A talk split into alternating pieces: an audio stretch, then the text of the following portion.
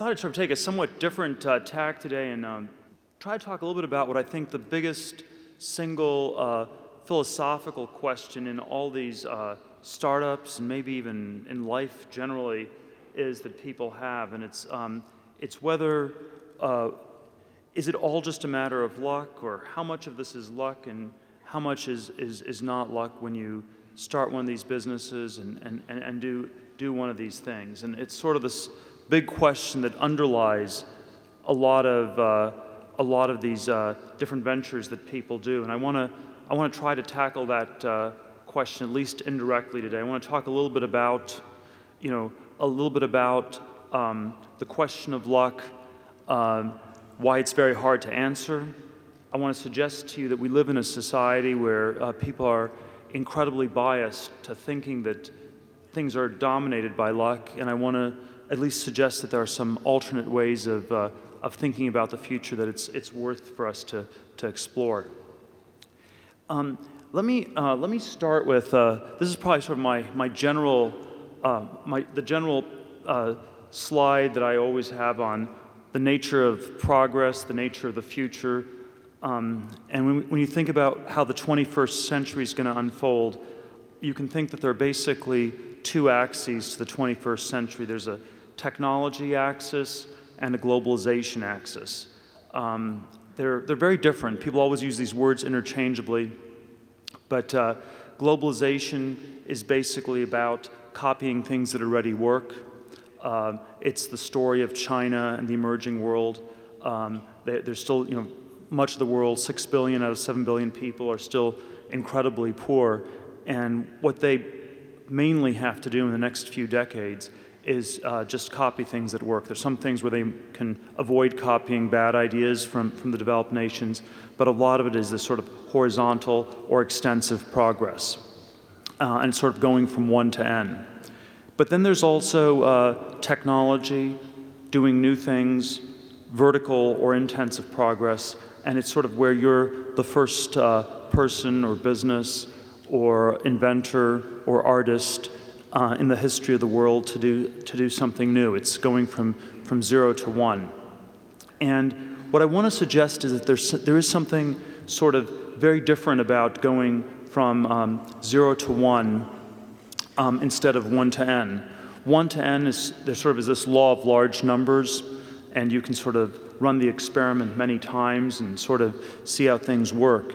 But you, when you go from zero to one, there's a sense in which, you know, every, uh, every sort of event in the history of progress, in the history of technology or science, has something singular and non-repeatable about it. And so, um, and so if we ask, you know, is a given invention, a given startup, a given artistic achievement, um, was this something that would have happened anyway? Is it something that was a total fluke?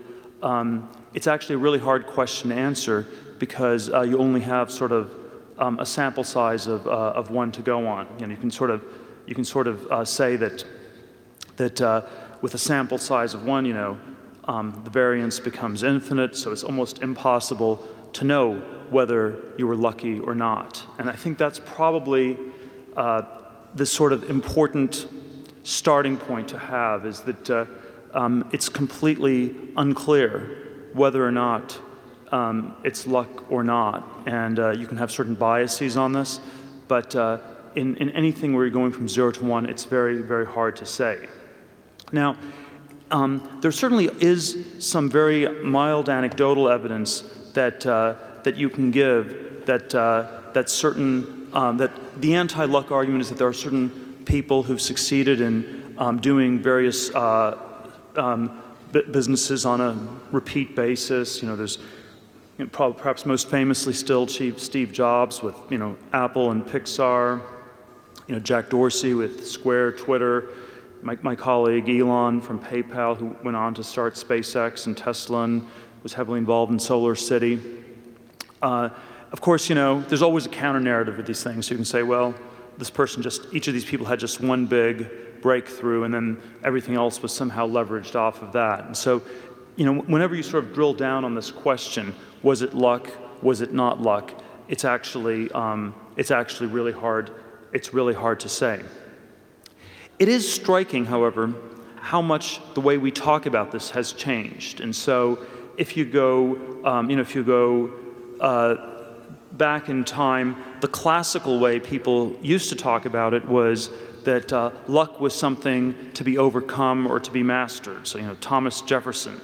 I'm a great believer in luck, and I find the harder I work, the more I have of it, which again suggests that it's, it's, this, uh, it's this thing to, um, uh, to overcome or to, uh, um, um, you know, that's, uh, that doesn't dominate things. Or, you know, even simpler, uh, Samuel Goldwyn, the harder I work, the luckier I get. Um, very much in contrast to that, you have something like uh, today's dominant uh, view where success stem, stems from sort of this whole context. The context is random. You know, maybe you were a member of the Lucky Sperm Club, the Lucky Egg Club. You know, you were lucky where you were born and stuff like that. And that sort of is what, what drives everything.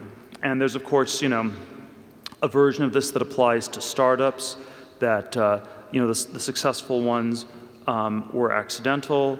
Um, you know, it's pretty clear how big a role luck plays. I agree with Paul Graham on an awful lot of things, but, but again, I, I think this is sort of a place where it's just automatically channeling our, uh, our default uh, uh, bias as a society, and it's, it's worth asking uh, how much of this is true and how much is, is not true. Um, what I want to focus on today is, um, is not so much um, there always are two different directions you can go with this question of luck. One is sort of the past orientation, which is, you know, how did I get here?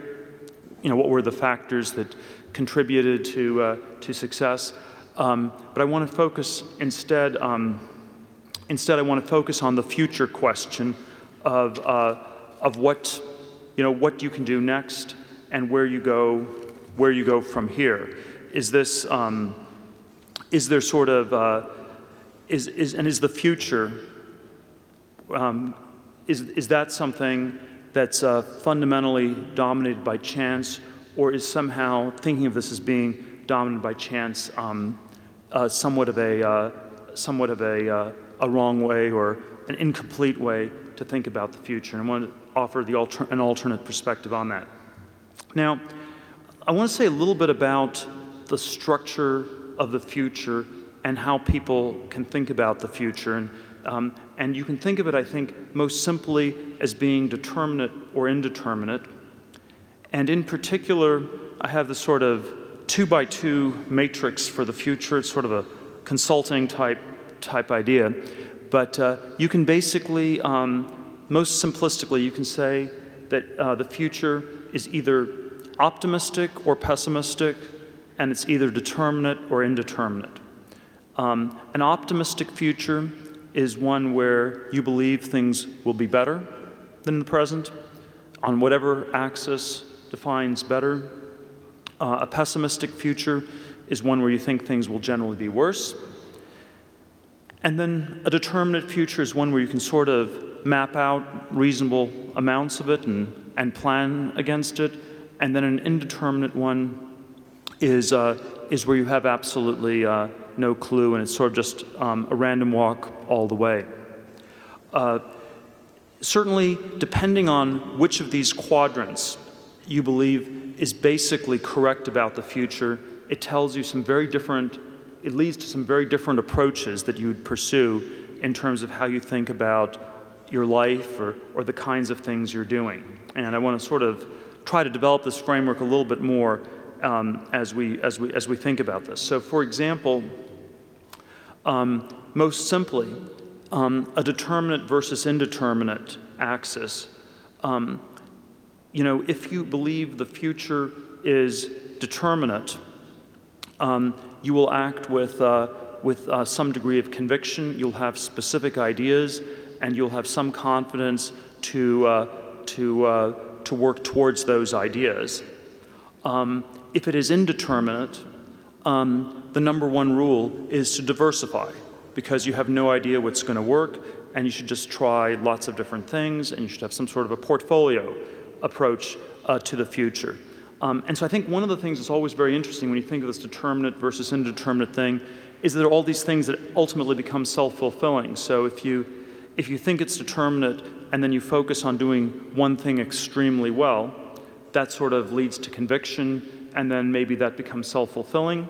If you think that it's fundamentally indeterminate, you end up with a portfolio approach, it's diversified, and it has maybe that itself becomes self fulfilling and becomes um, somewhat indeterminate, uh, and it becomes more indeterminate in a way.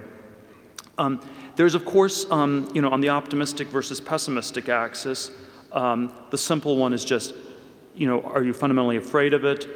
Do you think it's fundamentally something that's uh, going to be better? And this, these, these, sorts of uh, perspectives also um, lead to very different ways to act.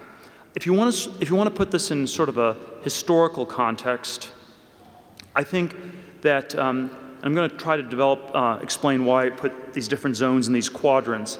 But I think the US in the 50s and 60s, and maybe even before then, was fundamentally optimistic and determinate. The future was clearly going to be better. People thought that every generation was going to be better off than the generation that came before. And it was, for the most part, in very specific ways. There was a, um, there was a determinate way in which the frontier was going to be developed. There was a way that uh, you know, cars would get faster, planes would get faster, rockets would get faster. Uh, there were sort of all these very uh, specific ways that uh, the future would uh, get better from year to year and decade to decade. Uh, I think um, there's sort of a very different paradigm that the US had for a quarter century from 1982 to 2007, where the future was going to be better. That was the official religion. It was still um, sort of very optimistic, but uh, if you asked how or why, people had no good answer for it. And so it was just this, uh, this mechanistic thing that would automatically uh, get better in one form or another. And so we were sort of in this quadrant of extreme, um, indeterminate optimism, I would say, for about a quarter of a century from the period of 82 to 2007.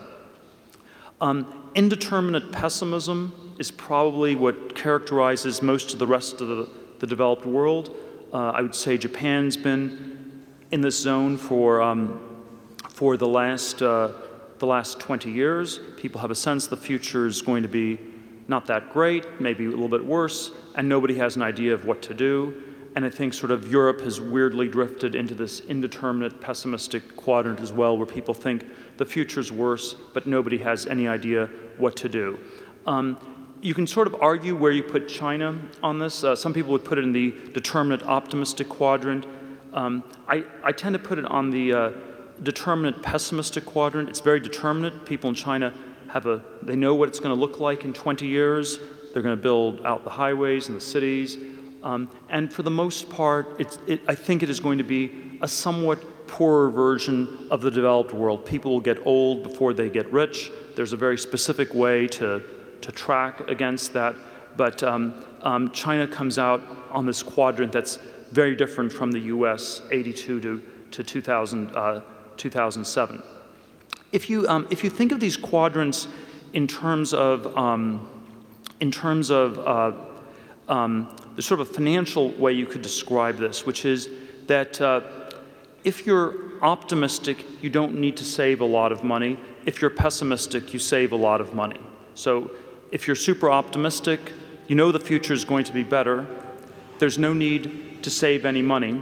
And so you end up with a savings rate that's, uh, that's um, very low.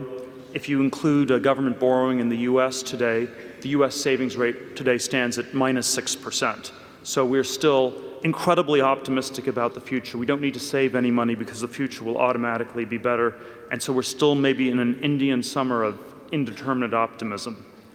Um, on the other hand, for example, I would describe China as quite pessimistic because it has a savings rate of something close to um, 30, 30% of GDP gets saved. And so people, um, even though there's some ways in which things are getting better from year to year, people still think they'll be um, old before they get rich, and therefore they need to save a lot of money. So you have this low savings to high savings um, axis from optimism to pessimism. And then if you sort of, and that's like investing in cash or bonds or things like that. Um, um, um, saving in cash or bonds or things like that. If you invest in specific things, there's specific uh, companies, buildings, ideas you invest in, Um, if you have a definite, determinate view, you'll have a high investment rate. If it's indeterminate, um, you will not know what specific things to invest in, and so you'll end up with a low, low investment, um, low investment rate. And so, um, so one of the strange things about um, indeterminate optimism is that it's the quadrant that has both low savings and low investment. And the question I will come back to towards the end is whether that's a, sta- that's, whether that's a stable quadrant at all. Is it possible for the future to be better when no one saves and no one invests because no one's thinking and everyone's outsourcing all the thinking to other people?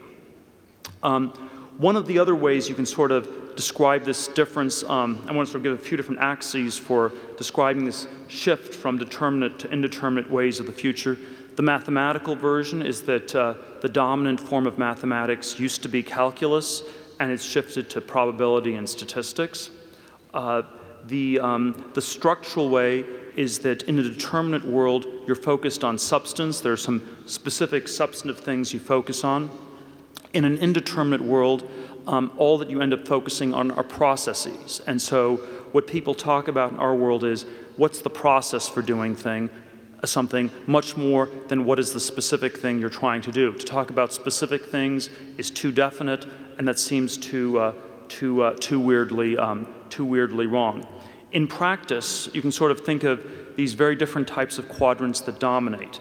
The indeterminate optimistic world is dominated by finance and law because these are the kinds of process oriented disciplines that, uh, that you pursue if you have no idea about the future, if it's fundamentally about making sure that the, uh, the piping of the system works, but you have the sense the system just uh, sort of works automatically. Uh, in a determinate optimistic world, um, that's probably a world in which there's much more room for engineering, art, you know, very specific things. It's people who have ideas about the future that are radically different from the present. It's people who have dreams about the future that nobody else shares and that they're you know, willing to work towards, and where the dreams of a substantively different and radically better world are not subsumed towards some sort of random process. Um, you know, determinate pessimistic would be wartime rationing. You know, indeterminate pessimistic, um, all you end up doing is buying insurance. I've, um, I've spoken in some context about uh, there being a bubble in education.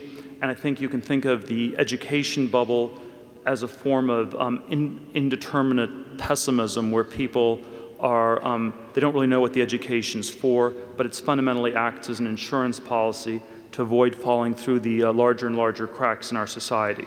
Uh, and so, anyway, you can sort of think about these different quadrants, and depending on which one dominates, there's sort of very different kinds of industries that, uh, that end up dominating. You know, to have a picture of what definite optimism or determinate optimism looked like, um, you know, we can, um, we can go back to these classic examples from, um, from US history. So there are things like, uh, like the construction of the Transcontinental Railroad in the, uh, in the 19th century, uh, where you know, it was a radically different future where uh, the world you know, would be connected. It's a gigantic undertaking by today's standards. Nobody would do it. People would say, Why are you building this railroad to nowhere? It doesn't make any sense. Uh, it's costing too much money. Um, um, but somehow, as it was built, the future sort of took care of itself. Uh, you know, the classic mid 20th century example I always like to cite is, uh, is Robert Moses, who was this uh, um, some, somewhat uh, forgotten figure. He was probably the most important person in, in New York, uh, more powerful than the mayor or the governor of uh, New York City, New York State, respectively, for about a quarter century. He started by becoming the uh, Parks Commissioner. He ended up having 17 different positions in government. Um, and he'd sort of show up with his bulldozer and build parks and level some neighborhoods and build some highways so people could have access to the parks.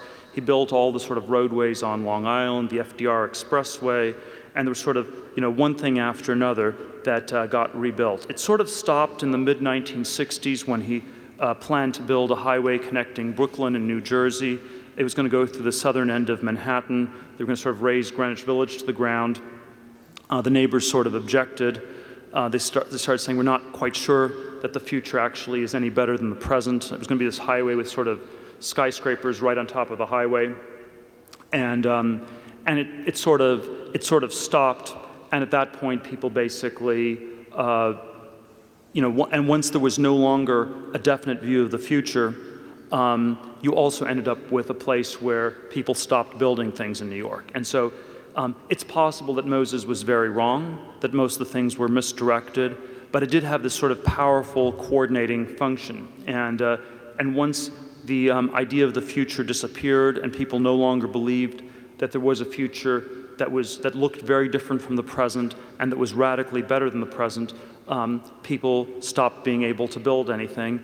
And nothing new uh, in an infrastructure sense has been built in New York State for close to half a century on any meaningful scale. Um, again, to sort of illustrate how different past ideas of the future were for those of, those, those of you familiar with the San Francisco Bay Area, uh, there was this thing called the Reber Plan uh, uh, in sort of the late 1940s. It was a plan to basically build two large earth and rock filled dams. One was between Marin County and Richmond, the other between San Francisco and Oakland. It was going to turn um, the North Bay and the South Bay into two giant freshwater lakes. There'd be 20,000 acres of new landfill. There's going to be a 32 lane highway built around the entire Bay Area. Um, and you'd have sort of 30 story skyscrapers built around the entire San Francisco Bay. Um, you know, Reber was sort of a school teacher, amateur theater producer, but in the world of the 1950s, um, this idea was taken seriously enough that you had congressional hearings. There was, you know, a giant mock-up of the plan. It was concluded there would be too much evaporation and it wouldn't quite work, and so people sort of uh, gave up on it after a while. Um, but again, you cannot even imagine someone, um, someone who's a school teacher, an amateur theater producer, being able to um, have a, a, plan to just re engineer um, a huge geographical area like this and, uh, and, change, uh, and change the world in a, in a radical way. This is, again, sort of where we're in this uh, world that's extremely different from the world of just 50 or 60 years ago. Um, and of course, you know, all the classic, uh, all the classic versions of uh, science fiction, cities underwater, cities on the moon, cities on Mars, cities in outer space, sort of radically different um, and very definite ideas of the future that would sort of become self fulfilling prophecies of one sort or another. Um, and when you sort of look at these uh, pictures today, these things look, they don't look futuristic, they look dated. They look like, uh, they, look like they really are um, sort of from the past which is uh, sort of a, again, sort of this very strange way in which things have changed. Um, you know, the classic, uh, by contrast, the classic version of indefinite optimism is uh, portfolio investing theory. Um, it is that uh, you should invest in a, um, in a stock market index. That's the way you get the highest risk adjusted returns because the motion of um, stocks is like the movement of atoms in the universe. It's fundamentally random, and uh, we can't know anything about it. We can just actually, we can maybe describe the laws, the statistical laws that describe the randomness, but uh, what specific stocks or specific companies or specific projects um, you should invest in, you can never know.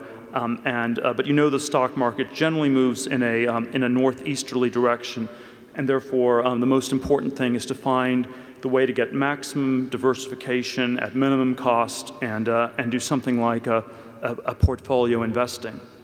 Um, you know, in this shift, one of the strange things that happens in this shift from definite to indefinite views of the future is that there is this shift from engineering to finance. And, uh, and, uh, and one of the things that happens is that money somehow becomes much more important. And sort of the soundbite version of this is um, in a definite world, money is a means to an end because there are specific things you want to do with money.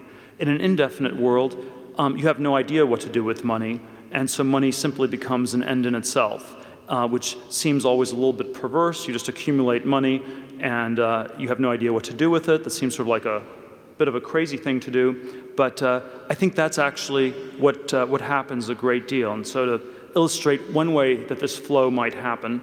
Um, if you, you know, start a successful business, um, you know, you sell the company or you sell shares to investors in an IPO, you make some money. Question, what do you do with the money? You have no idea because nobody knows what to do with anything. And so you give the money to a large bank to help you do something. What does the bank do? It has no idea. So it gives the money to a portfolio of institutional investors. What do the institu each institutional investor do? They have no idea. Um, um, and so they all just invest in a portfolio of stocks, not too much in any single stock ever, because that suggests you have opinions or you have ideas, and that's very dangerous because it suggests that uh, you're somehow not with it. And then what do the companies do that get the money? They've been told that all they should do is generate free cash flows.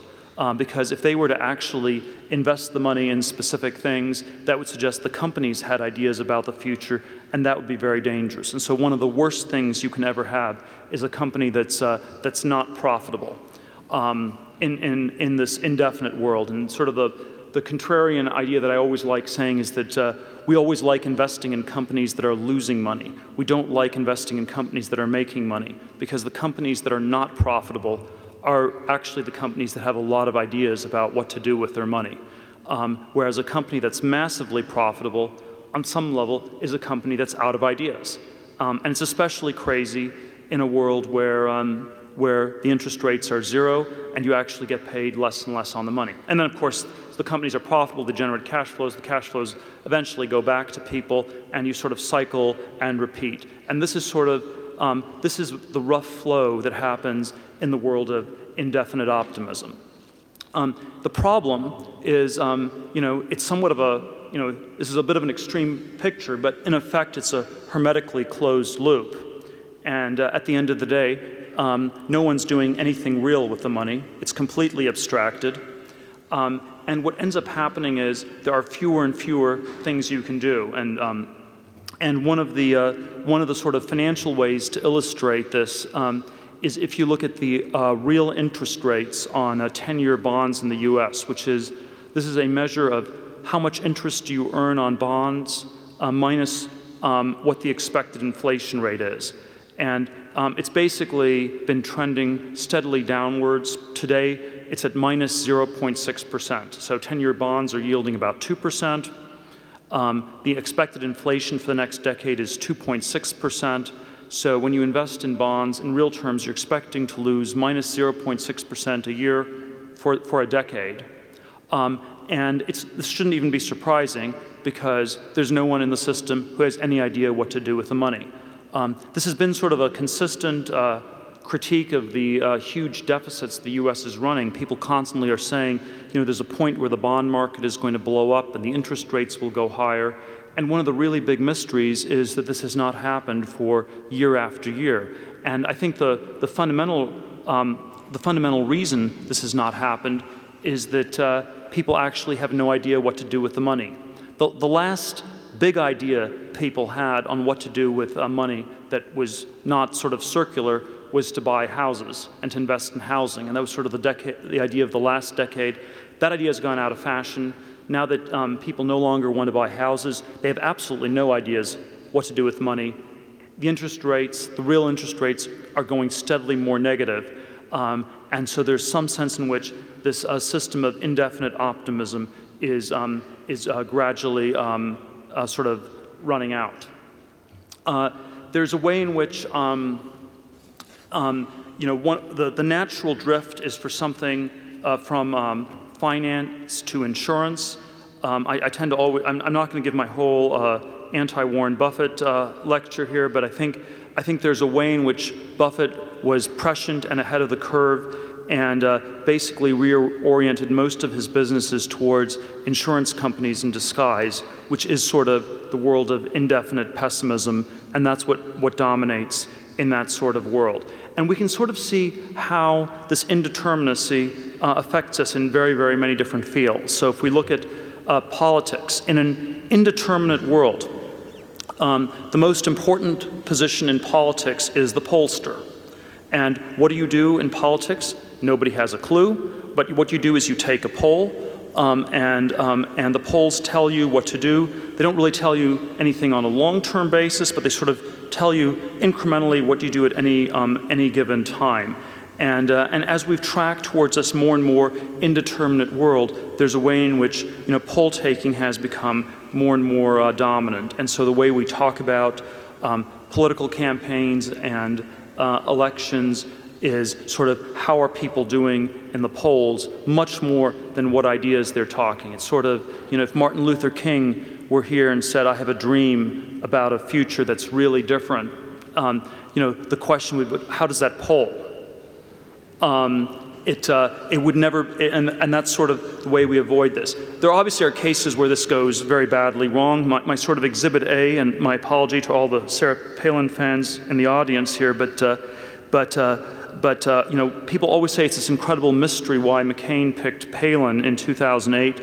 I, I think it's not a mystery at all. Um, the basic uh, heuristic was that you, uh, you looked at all the Republican senators and governors. In 2008, Republicans weren't very popular. They were mostly running around 40% in the polls. Uh, Palin was at 85% in Alaska because um, when oil was $140 a barrel, Alaska was like Kuwait. Everybody was getting huge checks from the government of the state of Alaska. She was polling extremely well. And so um, there was no question that you would go with uh, the person who polled the highest. And so you went with, uh, you went with Palin, even though perhaps um, it couldn't scale to the US as a whole because the US was um, not producing way more oil than it was consuming. Um, and so, you know, and then there's sort of our ways in which, you know, the 2012 uh, reelection gets recast as a cont- contest between, say, Nate Silver and Dick Morris. Silver was a better poll taker, and so he won, rather than that Obama had better ideas or the ideas resonated better or that's what people wanted to hear. Um, it's not the substantive way that we talk about politics. Um, to talk about government more generally, um, you know, um, even though government spending is still about the same as it has been for the last uh, 50 or 60 years as a percent of GDP, more and more of it is shifted towards transfer payments, which are, of course, a way of saying that the government has no ideas on what to do with the money. It simply moves it to other people, and people, it's assumed that the people have ideas, but you don't have specific ideas of what to do. Uh, there's a way in which you can see indeterminacy in literature, and sort of if you sort of take uh, some you know classic science fiction, the uh, you know 1960s space odyssey classic, you know, the text was updated automatically every hour. One could spend an entire lifetime doing nothing but absorbing the ever-changing flow of information from the news satellite. So a specific, definite view of a radically different future, which you know, maps reasonably closely to today's internet. Neuromancer 1984, the sky above the port was the color of television tuned to a dead channel. The Future is fundamentally static. Um, if you think of it in terms of uh, philosophy, uh, there sort of are different ways to, to map these quadrants, but I would say the uh, optimistic indeterminate quadrant is fundamentally um, the quadrant of uh, someone like Rawls or Nozick. People normally think of them as opposites, but they're they're really both in the same category. Nozick, it's sort of the libertarian version. You have no idea what to do, and therefore the individual is paramount. Uh, Rawls, um, you're in a veil of ignorance. You have no idea what society you will be born in, and therefore social democracy is paramount. You get to very different ideas, but they both take their starting point from sort of complete indeterminacy about the state of the world. Um, the classic determinate one, you could be on the left, you could be on the right, but it was there was some sort of sort of uh, Marx, Hegel, all these people where there was, you know, even going back to Bacon or Locke, there was some sort of definite way that things would uh, would get uh, better, and you could sort of work towards a better future in one way or another. Um, and then, of course, you have um, the determinate pessimistic, indeterminate pessimistic, which I think tend to be the more classical ones. The determinate pessimistic would be like Plato and Aristotle. There's a definite way things happen, even though there's sort of limits, and you can't be too hopeful about technology or really improving the state of the world in any fundamental way. And then probably the classic version of indeterminate pessimism, and I think this is sort of the philosophical category that we're back in, is sort of the Epicurean Lucretian view of the universe where there is nothing but atoms in the void. The atoms randomly move throughout the void. They rum- sometimes bump into each other, stuff happens, eventually they break apart, things fall apart, chance erodes everything. Um, there's nothing specifically you can do that makes any sense.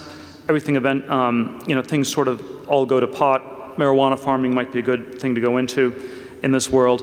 Um, but basically, uh, this is actually uh, this is actually in some ways become uh, the dominant uh, the dominant view, and it, and it ends up being sort of strangely stoic because there's really nothing you can do about these larger forces that uh, that uh, will ultimately buffet you, and the, the most you can hope to achieve is a certain amount of equanimity and indifference about the fundamental um, randomness and meaninglessness of the universe. Um, you know, indeterminacy and death. Um, we think about uh, the process of aging and death very differently from the way we used to. Sort of the classic early science version was that death was a specific problem to be solved. There were specific diseases to solve, specific ways to conquer death. Um, the, the, the, the, the contemporary way to think about it is fundamentally through the prism of insurance, which is, again, sort of indeterminate, more on the pessimistic side. Um, and the main thing we can do is the actuarial math. You know, what is the probability that you are going to die in a given year if you are that old? So if you're 30 years old, you have about a 1 in a 1,000 chance of dying in the next year. If you're 80 years old, you have a 1 in 10 chance of dying in the next year. And, um, and all we can do is sort of describe these, uh, these probabilities. And I, I'm not saying that, you know, by the way, that this probabilistic view has nothing to it. I just want to sort of illustrate how it sort of dominates our thinking. And so instead of trying to find a cure for death or a, a, solution to the problem of aging, the best we can hope to do is figure out better ways to calculate the probabilities, better ways to give people, sell people various life insurance policies, and, um, and thereby suggest the sort of pseudo mastery of a, of a process that's fundamentally uh, random and, and indeterminate. Um, of course, you know, the basic problem is that eventually the luck runs out. Oops. Just, let me see how this works.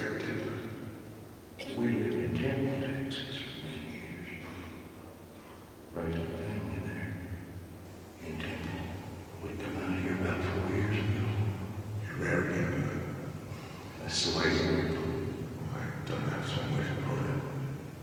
That's the way it is.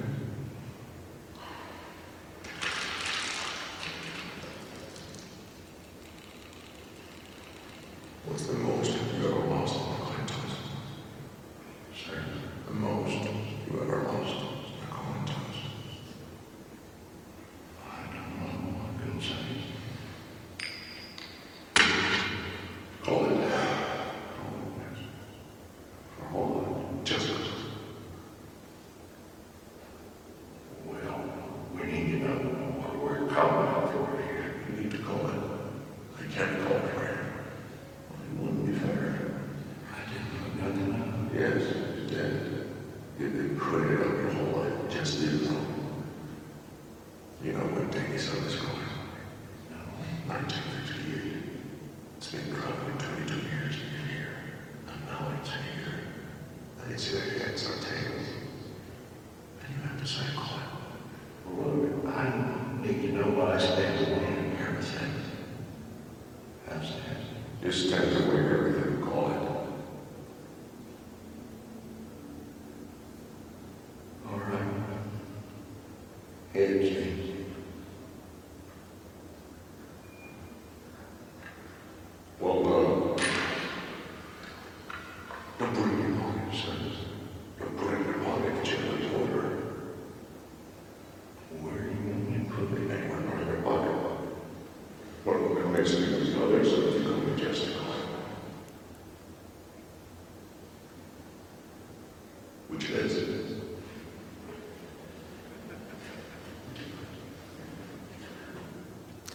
So anyway, um, you know, um, at some point your luck runs out. Um, and so I think, I think this question of whether, um, you know, indeterminate optimism is possible in the long run is this, is this core question. And is something like this, this frame that uh, we've had where it's just one coin toss after another. And, um, you know, you're probably not going to die in the next hour or the next six months. You'll probably be lucky. It will, it'll probably land heads for the time being. Um, but you you never think very far about the future.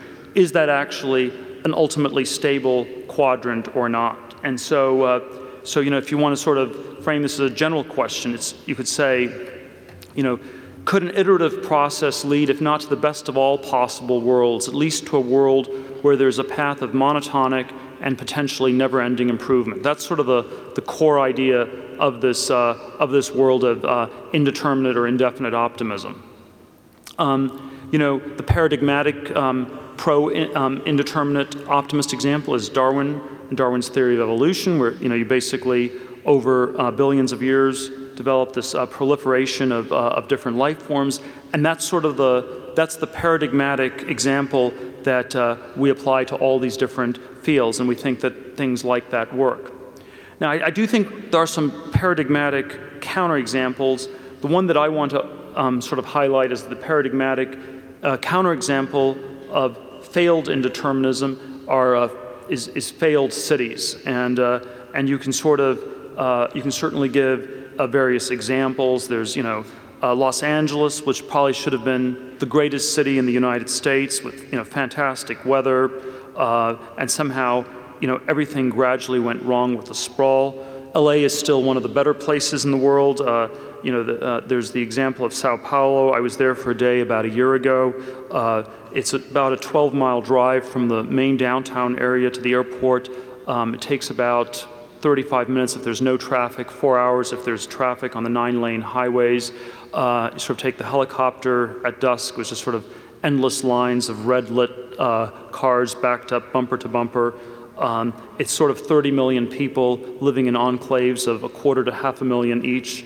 Um, and of course, Sao Paulo is still, you know, vastly better than places like uh, Mumbai or Lagos, Nigeria, or places like that. And uh, if, if you had to sort of give a single reason why the convergence theory of globalization is probably going to fail, is that most cities in the developing world look something like this, and, um, and they will not actually be improved in any incremental, step by step way. Um, sorry. There's, there's no actual incremental way to, um, to improve something, um, something like this. Um, and you know, if you look at the populations, most of the people in the world at this point are, are uh, living in, in these sorts of places. The, uh, the sort of policy debates we have at this point are things like economics versus environmentalism, which we, we describe as these radically different perspectives on the world, but they're really just differing uh, views of uh, different indefinite futures. It's uh, sort of maybe economics can be a little bit more optimistic, environmentalism is a little bit more pessimistic. I, I personally think that as long as that's the frame, um, environmentalism will always win because um, indefinite you know, optimism is unstable. And the ecological critique of economic thinking is that, uh, is that um, the economist says we don't need to think about the environment because people will solve problems every step of the way. And then the counter argument is this, this probably does not work. But of course, the, uh, the issue with both is that somehow you're subject to these, these much, much larger forces. It's the market, it's nature. Um, they're fundamentally uh, sort of random, unknowable, statistical, and, uh, and you can't uh, think about them coherently in one way or another. Um, and of course, this kind of approach is also sort of very endemic to uh, the way people think about when they start businesses, just to sort of segue back to that. Uh, and uh, what one sees most commonly are sort of this, this methodology where you have no idea what you're doing, but um, it should basically be um, a never ending form of A B testing. Um, Darwinistic A B testing might work if you have billions of years, but in practice, uh, you tend to run out of money well before then. And uh, the problem is that somehow the search space um, um, of all businesses is much bigger than the search space of great businesses. So it's somehow the A B testing, I think, generally is, is a somewhat too inefficient process. And there's sort of an iteration process, but you end up with this question. You just end up on some very low hanging hill where the iteration is we're going to do something that incrementally improves things at every step in time, but you maybe you just end up you know, in a slightly better part of um, an infinitely large slum or something like that to use the, uh, the failed city example. There's you know, machine learning, and there's sort of all these different ways where you do not think about the future. It's most character strongly characterized, I think, in a way by the very short time horizons. And I think one of the things that's true both on the startup side and the, maybe even more true on the side of people who invest in startups is that uh, anything that takes longer than a year is considered unreal and fake because we can have no opinions about the future, and so everything has to be on a super short time horizon, and um, and uh, and we're sort of dominated by um, by people who uh, who do do these kinds of things. Um, and there's a question, you know, how well how well does this actually work? And this is this is this is the official religion that um, we have today. Um, and I'm not, you know, I'm um, I don't believe in the official religion. But I think, uh, you know, I, th- I, I just want, uh, I, I, want people just to at least be aware that this is, this is the religion, that, uh, that uh, um, it's all statistical, it's all luck driven. And I do think the, uh, the, the, most striking thing is that the, the most successful businesses, in some ways, don't quite seem to fit this pattern, even though, um, you know, we, we end up um, talking about it. And so, you know, the, you know, the, uh, um, you know, after the 2007 crash, we have seen this return to technology, um, but it was characterized by, um, it was most characterized by businesses that had very definite ideas. I think the, the iconic one for, uh, for the last uh, number of years, at least till Jobs passed away, was Apple, which was, of course, um, very much the opposite of, you know, an indeterminate business. Apple was one where there was a multi year vision of the future that was sort of being executed against. Um, there are legitimate concerns whether it still has that vision now that Jobs is, is no longer there. But that's really what, what is going on. And, um, and of course, that's not really the way we, we typically talk about it. We typically talk about it and we look at you know, how mean Jobs was to all the employees.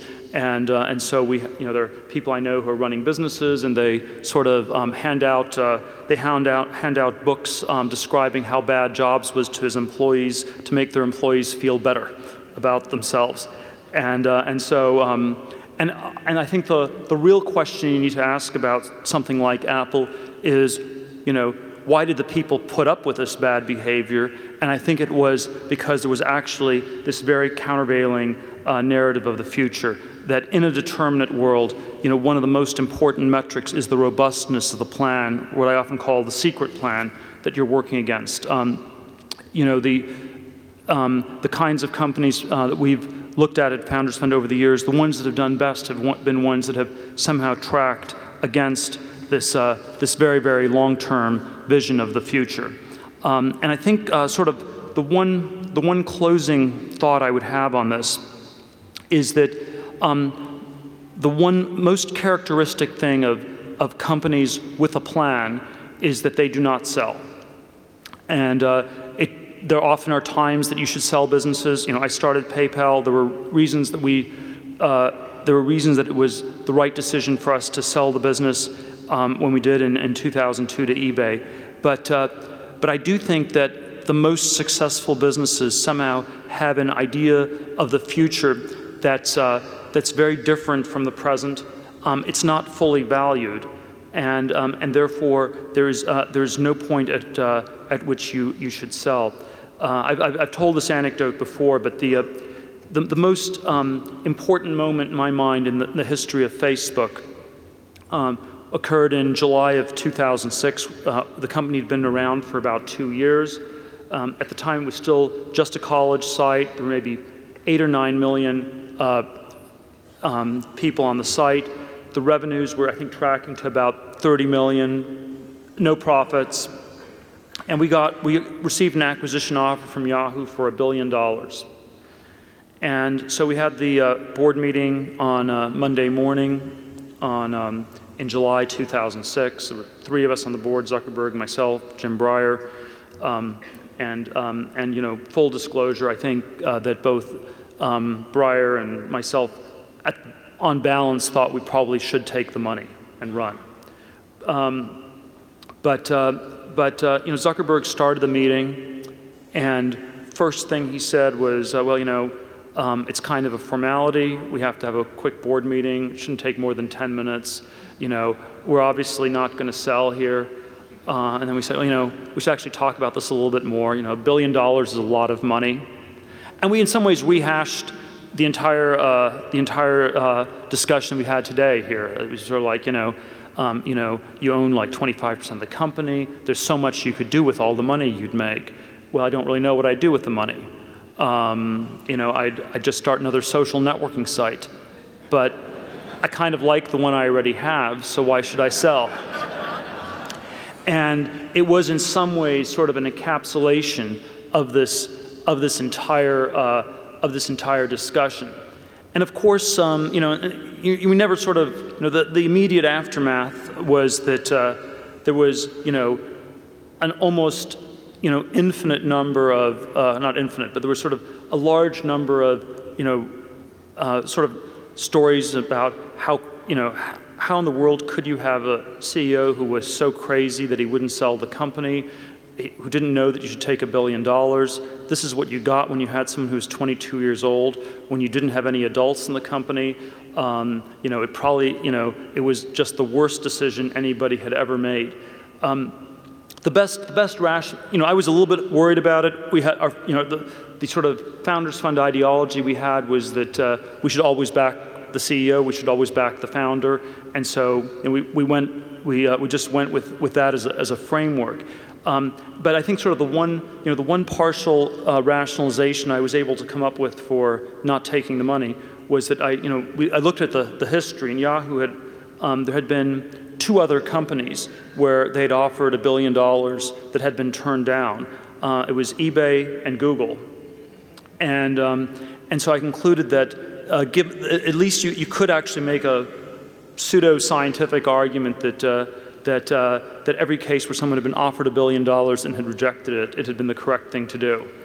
Um, but I, I, do think this is, uh, but the, you know, the argument that uh, Zuckerberg finally, you know, finally, uh, finally came, came down on was that, um, you know, there were all these new things that we were going to build at Facebook and it was clear that Yahoo wasn't valuing any of the products that had not yet been released.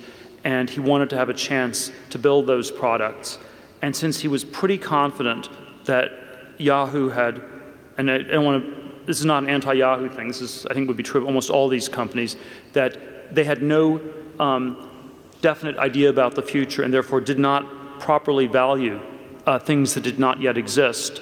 Um, they were therefore undervaluing um, undervaluing the business. And I think this is sort of um, this is sort of um, the challenge all of us have is to uh, um, to work towards a future that's not just uh, static, like a dead channel on television, but that's uh, that's a definite future, and that is a radically better future that can uh, that can motivate and coordinate and inspire um, a number of people to change the world and to go to a world where, we, uh, where, um, where luck is something uh, for us to overcome and to deal with as we, as we go along the way, but, uh, but not uh, for something uh, that becomes uh, this absolute dominating force that, that stops all thought, thought, before it even starts. Um, thank you very much. Um, and I'm not going to say best of luck. Thank you.